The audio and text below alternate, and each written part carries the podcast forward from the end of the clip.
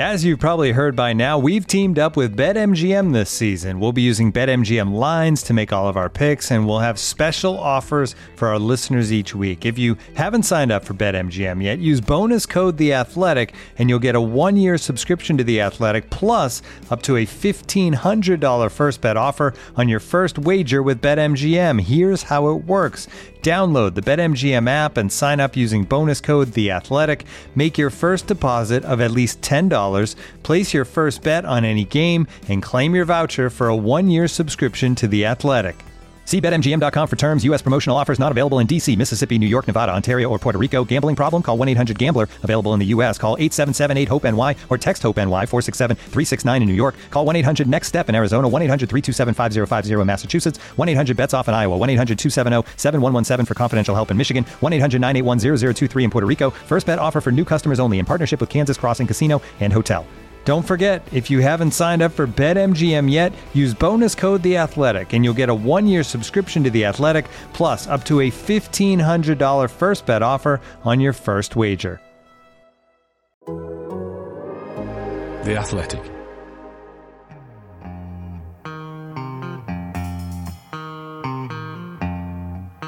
The only way to score is, of course, to play uh, with a handbrake off.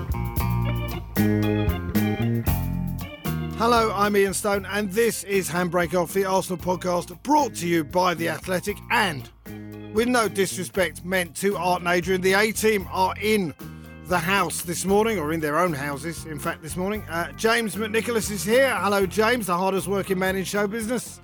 Hello, mate. Good to be back. Morning. And uh, Amy Lawrence, the first lady of Arsenal, joining us as well. Is that is that all right, me calling you that? Because it sounds like you're sort of 90, really, at that point, to be honest. Well, But- I, that I often feel older, so I'll take Well- ninety.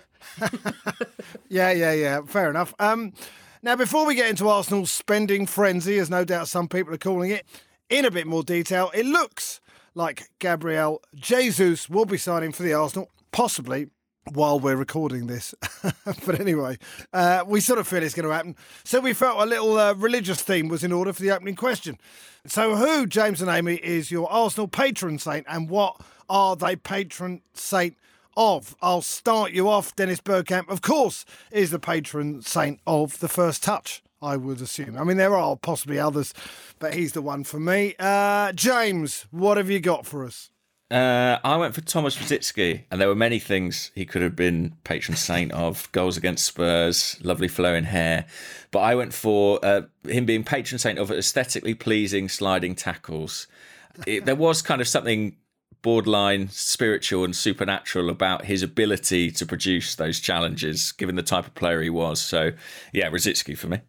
I thought you were going to say uh, passes with the uh, outside of his foot as well. That's by the another one he could have had, yeah. He could have had that one as well. Uh, Amy, what you got? Uh, I'm going to go with um, Ian Wright as the patron saint of celebrations because nobody quite did it like he did it.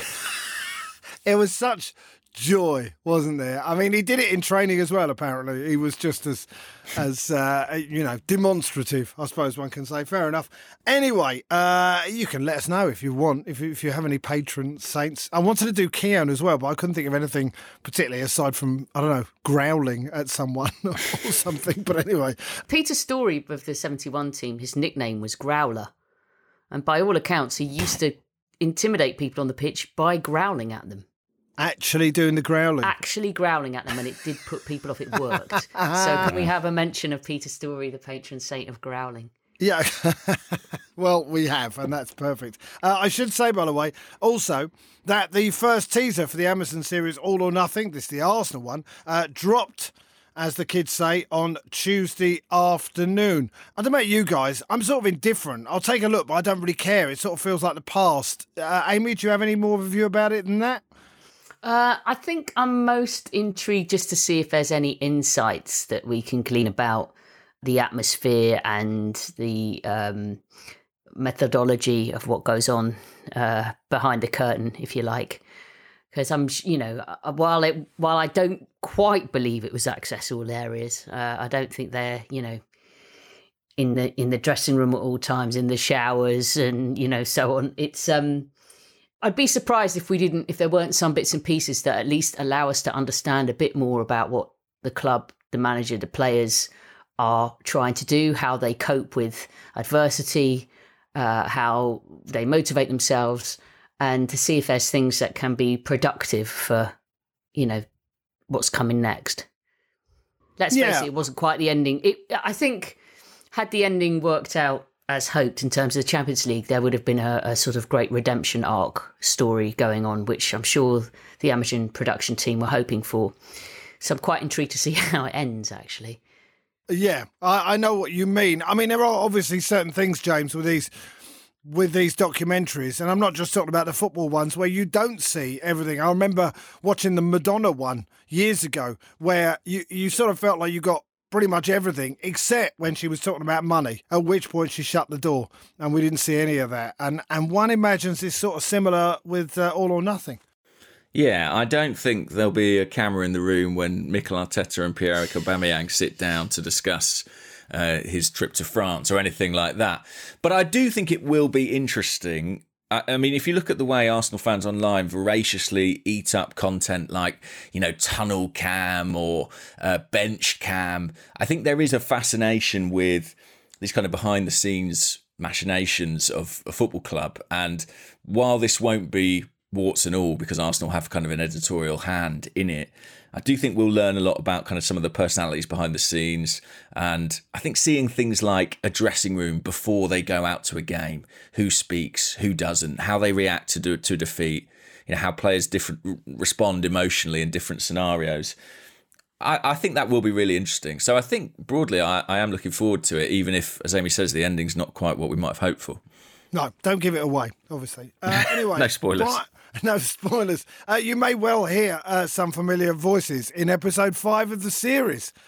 I don't know who that could be, but anyway, uh, we may well be there at some Are you, point. are you sure you made the cut, Stoney? Well, Um, uh, do you know I'm not? To be honest with you, you know how it goes. You you think I gave a great performance there, and then it ends up on the cutting room floor. Uh, James, you under- uh, Sorry, I was going to say James, you understand that, but that sounds like an insult. I didn't mean that. yeah, I'm always on the cutting room floor. Anyway, you might hear some or all or none of us uh, in episode five of the series. I'll obviously watch that one. We are, as I said, waiting on the official confirmation of Gabriel Jesus uh, joining the Arsenal. We'll get an announcement some point soon. Medical and everything seems to be done. Um, and if it does, this is a next level signing, at least up front for us. Thomas Partey, I think, was that. But this is another uh, step forward. James, we want to spend the money. I mean, we'll talk about Raphinha in a bit and how it looks like we're not going to get uh, him. We might go to Chelsea. But I, I know this is sort of a leading question, but did we get the Kroenkes wrong with all this? Because it seems to me like they are showing serious ambition. Listen, if you look at the expenditure over the last few years, it would certainly suggest as much. I think the questions surround how exactly that's being funded, and you know, something the AST are very concerned with is what is the nature of these loans KSE are providing.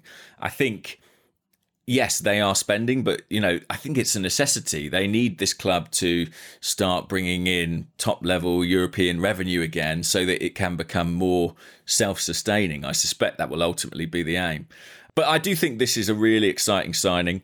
And it's one that, you know, it will be relatively expensive. I know the fee of £45 million doesn't sound extortionate at all in the current market, but you know, he'll come on a very hefty salary, especially having come from Manchester City and coming to Arsenal to be a star, the star potentially. The main I mean, man, right? The main man, absolutely. I mean, and presumably to play in that central striking role. And I think that's going to be really fascinating. I mean, there's certainly a history of players who've come to Arsenal, maybe with their predominantly their football having been played on the flanks and question marks over whether or not they could flourish as the main man, as the goal scorer. And we've been fortunate enough to have so a couple of big successes. Let's hope this could be another one because when you look at his goal record for Man City, when he starts, invariably, you know, he gets on the score sheet. And obviously, playing for Man City is one thing, playing for Arsenal is potentially another. But I'm excited to see how he gets on, and I'm pleased that he's accepted the challenge that Arsenal have laid down in front of him. Uh, I think that's an encouraging sign, and yeah, he'll be desperate to make a success of it. He will. I mean, the goals per minute, Amy, is actually is up there with some of the very best. I was looking at the list, and Salah's in there, and Kane's in there, and Ronaldo, and he's not far behind. So as James said, you know, he didn't get he didn't get you know two goals every three games for Man City, but he's a regular, consistent scorer, and and we've lacked that for a couple of seasons, haven't we? Well, certainly last season. Yeah, and I think what's interesting is that at a point where it's blatantly obvious that a solution needs to be found in that very position, where finding someone to fit Arteta's kind of ideal to lead from the front is is such a crucial thing. This is his number one target, and to choose someone who I think I think uh, Tim Vickery said the other day, expert on Brazilian football, that you know the Brazil manager had asked uh, Gabriel Jesus not that long ago, you know, where do you prefer playing? And he was like, yeah, you know, I don't mind. And he's like, come on, you know, where do you want? He's like, wide. Like, this is a guy who has to want to be in the middle and who has to produce. You know, to, to choose someone who's not already got that sort of experience and pedigree and desire that comes from being an established central forward is really interesting when that's exactly what Arteta needs. Now, he must be so sure in himself that this is the this is the guy that he can encourage to be the man. And in the same way that I mean the obvious example, James kind of hinted at it before, but Thierry Henry coming under Wenger and them having some quite difficult it, it was not an overnight thing. He had doubts at the beginning when Arsene asked him to play in the middle. He felt he had to relearn things. And obviously once all the um, uh, all the components were, were back in, in place and it began to whir. Worked out all right. It, it was a phenomenon. And I'm intrigued on two things. One, that Arteta has gone for someone who there is an element of adjustment that's needed. And two, I'm intrigued. I'd love to know a bit more about Gabriel Jesus' personality because when someone's been in an environment where they're winning the league virtually every year and in the Champions League every year, you know, you have an image of yourself as being on a certain pedestal. Now, to you know, to step to consciously step down from that in terms of where Arsenal are, which is not where Man City are, and it's just life. You really need to hope that they don't see it as a step down. You really need to hope that psychologically Gabriel Jesus sees this as something he really wants to be part of and he really wants to kind of be that central figure who's a catalyst for something magical happening down here. And you know that's quite a big thing. And you don't. You, I remember when just just before you come in, sorry, James, when Mesut Ozil signed from Real Madrid, and you wondered whether it was what he really wanted because he was sort of forced out. And I think in that first few months of Ozil being around, I think there was a bit of him sort of getting used to things being a bit different, you know, and not not playing for a club that are right at the top and with players that are used to being right at the top. Yeah. So yeah, the the psychology of it for Gabriel Jesus, I I'm fascinated to see how he conducts himself and how he grabs this opportunity and what he shows of himself. James? Yeah, I, I think everything. I agree with everything Amy said, and I think the unknown in this deal is how he copes with being in a different environment and a different position on the pitch. But I think the other side of that coin is Mikel Arteta and Edu are signing a player they know extremely well. You know, this is someone that Edu worked closely with in his role as technical coordinator for the Brazilian national team, and someone Arteta was working with every single day on the training field. So, although there are some elements of this move that feel like risks or, or gambles, as occur in every transfer, in other ways, it's underpinned by this very in depth knowledge of the player and the guy. And so that reassures me, I think, about this move and probably has provided them with the reassurance to go out and spend the money because to a certain extent they know who they're getting, if yeah. not quite what. Yeah. One thing uh, it doesn't do is solve the height issue. Does that matter, James? I mean, it seems to me that Mikel Arteta is trying to do something similar to what Pep Guardiola is doing at Man City. Lots of interchangeable players uh, who can play in a number of positions. Um, we're not slinging crosses into the box, and for set pieces, we've got our defenders and Thomas Partey. Um, although he's not actually as tall as I thought he was, as it turns out. But Do you not think, James, that is it a problem not having a uh, a tall centre forward? He's oh, I don't even actually know how tall Jesus is, but he's you know less than six foot tall, I think. Yeah, and certainly they looked at some strikers who are significantly taller than that. Dusan Vlahovic in January, we talked about. There are others, Dominic Calvert Lewin, Tammy Abraham. It's certainly something that was discussed and considered.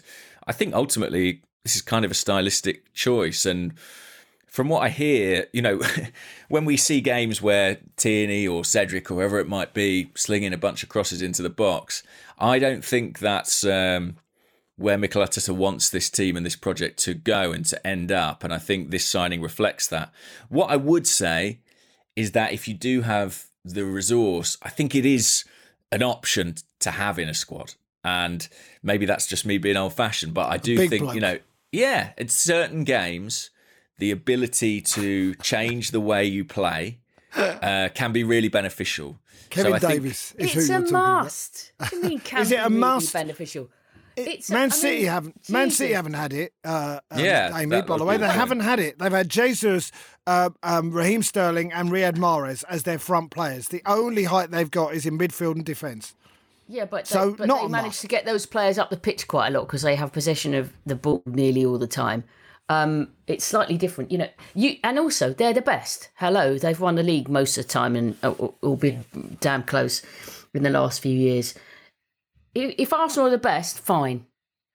Be my guest. Have as many be a be land of the midgets. I couldn't care less.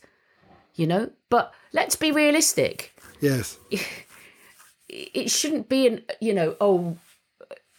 It's just a bit naive to think that you can win every game when we're uh, we, we were fifth last year, trying to improve. You've got to have a bit of horses for courses. It's a physical, difficult league if you're the best, you can be whatever size you like.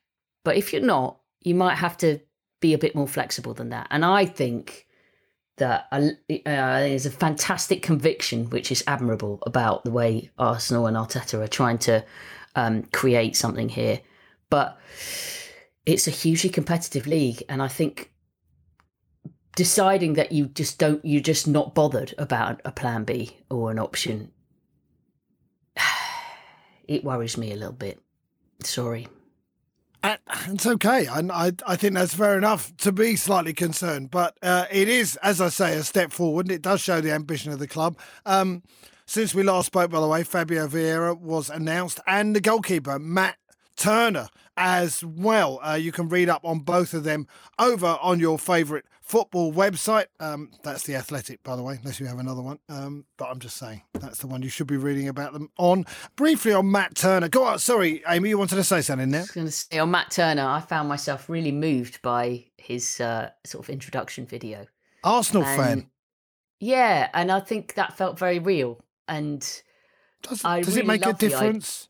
Really? I don't know, but I, I don't know, but it, it makes a difference maybe to I don't know if it makes a difference to him and his capacity to be as good a player as he can for the Arsenal, but I think it can make a difference to the kind of connection you feel and how much yeah. goodwill there is for someone to do well as a as a supporter.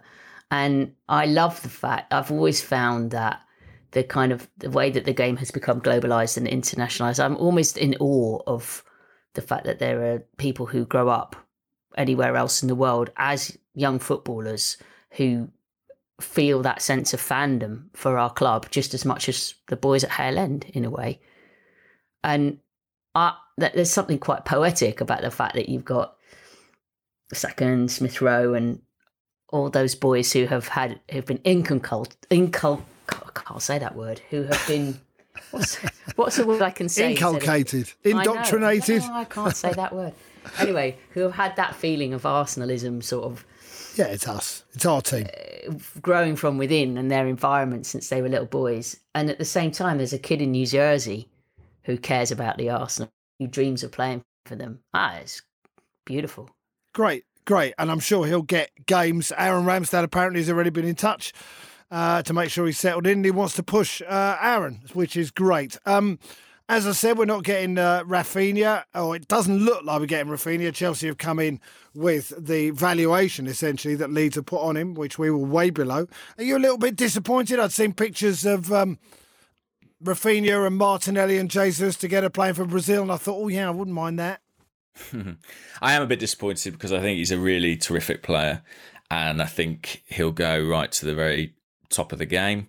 Uh, and I would have liked a, a, good portion of that journey to be with Arsenal, but this is what happens when you're targeting top players. That there's yes. going to be competition, and you know, last summer Arsenal signed a number of players where they were the only really big club sort of in the hunt for them. Yeah. Um, this year we're targeting a high caliber of players, and that means there's going to be a bit of a tug of war at times. And at the moment, it looks like Chelsea are better positioned to win that one. Um, yeah, I, I, think there was real optimism at Arsenal they could get this one done. So Chelsea have slightly blindsided them, but they were always a, a, a team that interested Raphinha. And when you look at it on paper, I, I can understand why he would make that choice. They're in the Champions League. I'm sure there's a good salary package on offer, as it would have been at Arsenal. I also think one thing to consider is all those Brazilians in the same team. I mean, some of these guys are competing directly for places in the same international setup. Raphinha and Martinelli, I think, arguably are pushing for the same place in the Brazil squad. And, you know, perhaps that was a factor in Raphinha's thinking too. This idea that if he goes to Chelsea, he gets a bit of a, a freer run at it. I think uh, it's disappointing, but it happens. I guess we just got to move on. I like that we're in for these big players. To be honest with you, I mean, I mean, Raphinha, as you say, would have been competing with Martinelli on one side or Saka on the other. It's not even guaranteed that he starts. Um, that being the case, then we're not getting uh, Raphinha. We have put in a new bid for Lisandro Martinez, forty million euros. The Ajax uh, Ajax value the defender at fifty million. Amy, we do need another defender, don't we? I mean, we well, really do. I wonder if tactically there's sort of something to be absorbed by the Raphinha situation in that, you know, there was a price and Arsenal was short of it. And the idea that they could slowly, slowly, you know, like when you're bidding for a house without uh, much opposition, you know, try try the seller's hand with a bit more here and a bit more there. And I think a long negotiation, it, it, it you know, they got as James said, they were unopposed for sort of Ben White and Aaron Ramsdale, so they could take their time in trying to see if they could get a better deal before ending up w- with the price that they were. But if Raphinha, if Arsenal had desperately wanted Raphinha and the selling price was a bit more, then if they'd have gone in with a bigger price early on, it's done, right? Before Chelsea yeah. wake up. But by playing that slower game, they allowed themselves to be kind of outmaneuvered potentially. So the fact that Man United are also supposed to be looking at Lisandro, and for all we know, others are as well. If Arsenal think that playing that slow game might work in a competitive marketplace, the chances are it might not. So maybe they have to go away and say, Ajax want 50 million euros. If the player's interested in coming, we've got to move fast. Yeah. I just think that yeah. that higher caliber of player, like James tweeted about it, you know, very accurately early on, there's a sort of smaller pool of players now that you're you're fishing in for that yes. higher caliber talent. And there's a lot of clubs, you know, with their fishing rods out in that in those waters. So you can't muck about really. I think if you if you see someone that you you've absolutely got your eye on, if you're not with competitive fishing, we'll see. No. Well, that's different. If you've got a, a, a bigger list, but if you want a, then I, I think sometimes you've got to be a bit more aggressive about it. Yeah. Well, every day's a school day, and I guess they'll learn. But uh, it's nice that we're competing for those players. I say again, uh, William Saliba. James, I sort of feel like you're emotionally invested in William Saliba succeeding at Arsenal. You, you know, if I had a question about William Saliba, aside from asking him directly, which I don't have access to, he doesn't, he never phones me anymore. Uh, I would speak to you. Uh, and you wrote a piece a couple of weeks ago about him. Is he staying? What's the latest you hear? That's certainly the plan. And from what I understand, he's uh, looking forward to it and looking forward to, you know, competing for a place and being an Arsenal player and, and making a real fist of being an Arsenal player, having not really had the opportunity until this point. I'd stop short of saying that, you know, he's about to sign a new contract or anything like that. I think he'll want to see the lay of the land. In fact, I know he'll want to see the lay of the land before yeah. making that kind of commitment. But uh, yeah, appears for all intents and purposes that he is coming back, and I'm really curious to see how he gets on. Um, the thrust of the piece that I wrote a couple of weeks ago was uh, that Saliba and Ben White, in terms of their use of the ball, their kind of tactical and, and technical profile, there are a lot of parallels. You know, there are some strong similarities, and they're both operating on that right hand side of the central defensive pairing. So I'm I'm curious to see how the football is kind of distributed between them next season. And if Martinez joins, Amy, we will have essentially seven defenders, or eight if you count Cedric. so Seven. seven, seven defenders. We'll have Martinez, White, Gabriel, Saliba, uh, Holding, Tomiyasu, and Tierney. That should be enough, shouldn't it? Um, Depending, of course. who knows? I mean, look, we've obviously, you know, they know what they're doing in terms of the needed balance within the squad to tackle a season with um, aims to improve in the Premier League and go far in the Europa League, plus domestic cups. I mean, I think there's still a bit of uh, tinkering to go a- a- along, and I think uh, it'd be interesting to see which of the younger players they keep and which they loan, because that's going to be significant too. But um, part, I'm, I'm sorry I got a bit shouty before on the kind of tall centre forward thing, but yeah, in in my dreams there'd be one of those as well, and maybe another central midfield player. Abby, our producer, just mentioned Tavares as well, but I'm assuming he may well be going out on loan. And I think he's better going forward anyway. Uh, but anyway, um, we'll see how things progress over the next few weeks. And obviously, we'll keep you uh, abreast of uh, any developments as they happen, uh, possibly while we're recording. Um, this is Handbrake Off, the Arsenal podcast, brought to you by The Athletic. This episode is brought to you by Michelob Ultra, the official beer sponsor of the NBA. Want to get closer to the game than ever before? Michelob Ultra Courtside is giving fans the chance to win exclusive NBA prizes and experiences like official gear, courtside seats to an NBA game, and more. Head over to michelobultra.com slash courtside to learn more. Looking for an assist with your credit card but can't get a hold of anyone? Luckily, with 24 7 US based live customer service from Discover, everyone has the option to talk to a real person anytime, day or night. Yep, you heard that right. You can talk to a real human in customer service at any time. Sounds like a real game changer if you ask us. Make the right call and get the service you deserve with Discover. Limitations apply. See terms at discover.com/slash credit card. When you need mealtime inspiration, it's worth shopping Kroger, where you'll find over 30,000 mouthwatering choices that excite your inner foodie. And no matter what tasty choice you make, you'll enjoy our everyday low prices, plus extra ways to save, like digital coupons worth over $600 each week. You can also save up to $1 off per gallon at the pump with fuel points. More savings and more inspiring flavors make shopping Kroger worth it every time. Kroger, fresh for everyone. Fuel restrictions apply. We a bit uh, with the handbrake at time. So, there are renewed criticisms of Arsenal sponsorship from Visit Rwanda. There's a piece on The Athletic. It's a great piece, James, um, which I know you co wrote, right? Mm-hmm. With It Joey gives right, it gives, gives both sides of the argument, and I felt myself swinging from one side to the other, really, as I read the different pieces. Um, but I think what's interesting, the last two sentences really sum it up. There was they were said by a woman who it appeared was part of the LGBT plus community, although it wasn't implicitly stated, who said. There's a significant amount of leverage the club holds, she said. Arsenal has such a responsibility to act. Now you could take that either way, couldn't you? Because if you talk to that Rwandan, was it a cab driver? I think who's from who's in Coventry now, and and he said what a great thing it is, just a, a, a different viewpoint of Rwanda. And these trade-offs happen with every sponsor, you know. And let's not forget the World Cup is happening in Qatar in November.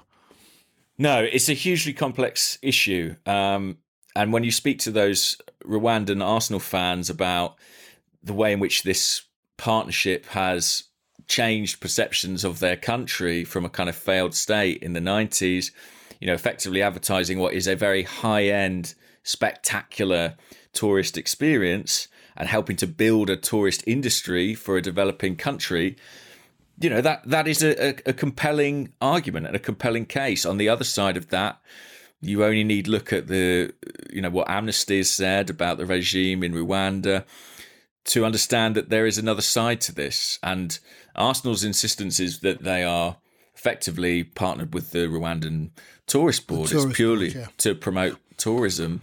But of course, you know, I think it's naive to suggest that that does not have links to the regime and the amount of money that Rwanda are putting into Arsenal through this sleeve sponsorship is is enormous. You know, we're talking about potentially the latest deal being forty million pound over four years, and this is a country where with significant rates of poverty and huge socioeconomic problems.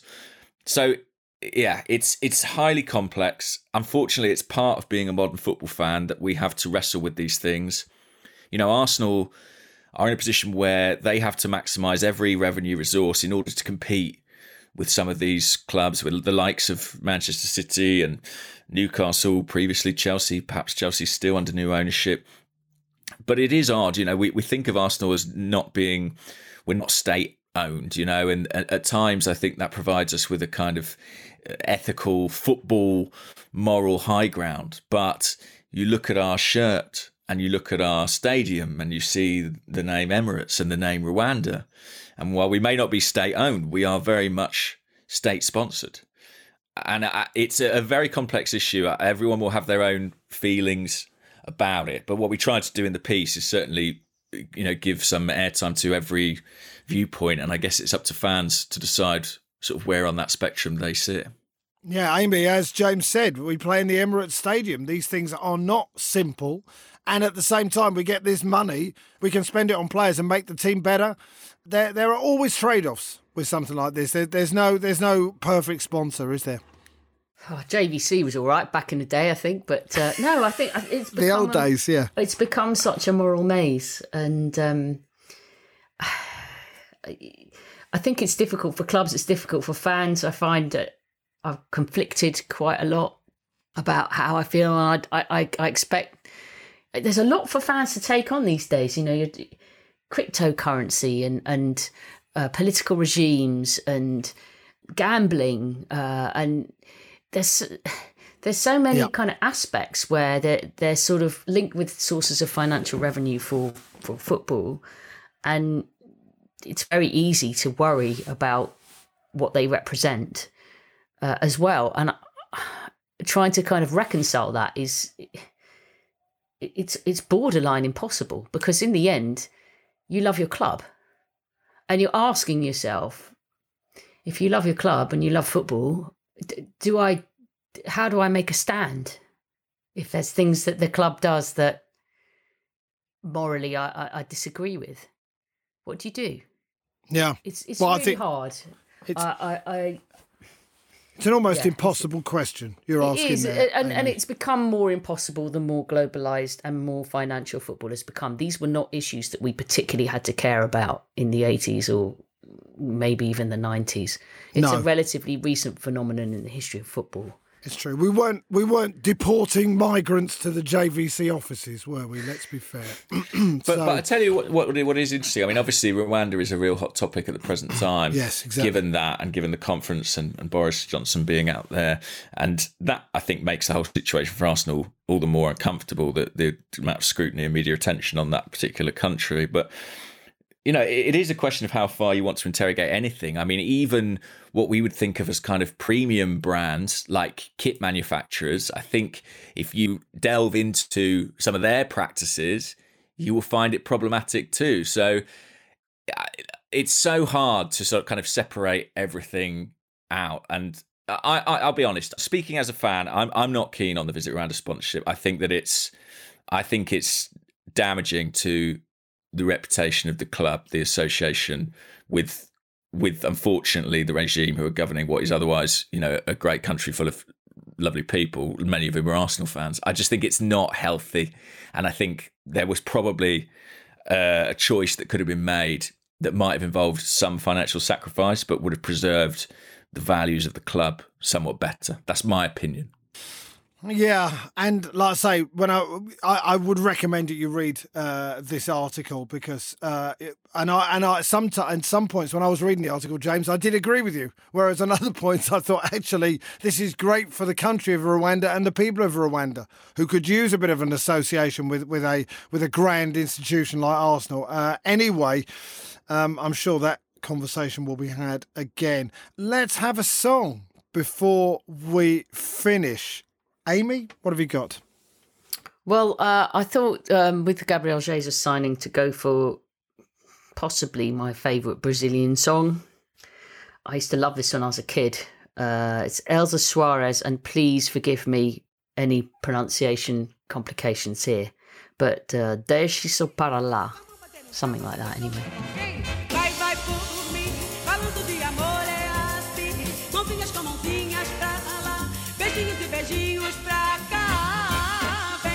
Okay, uh, James, what have you got?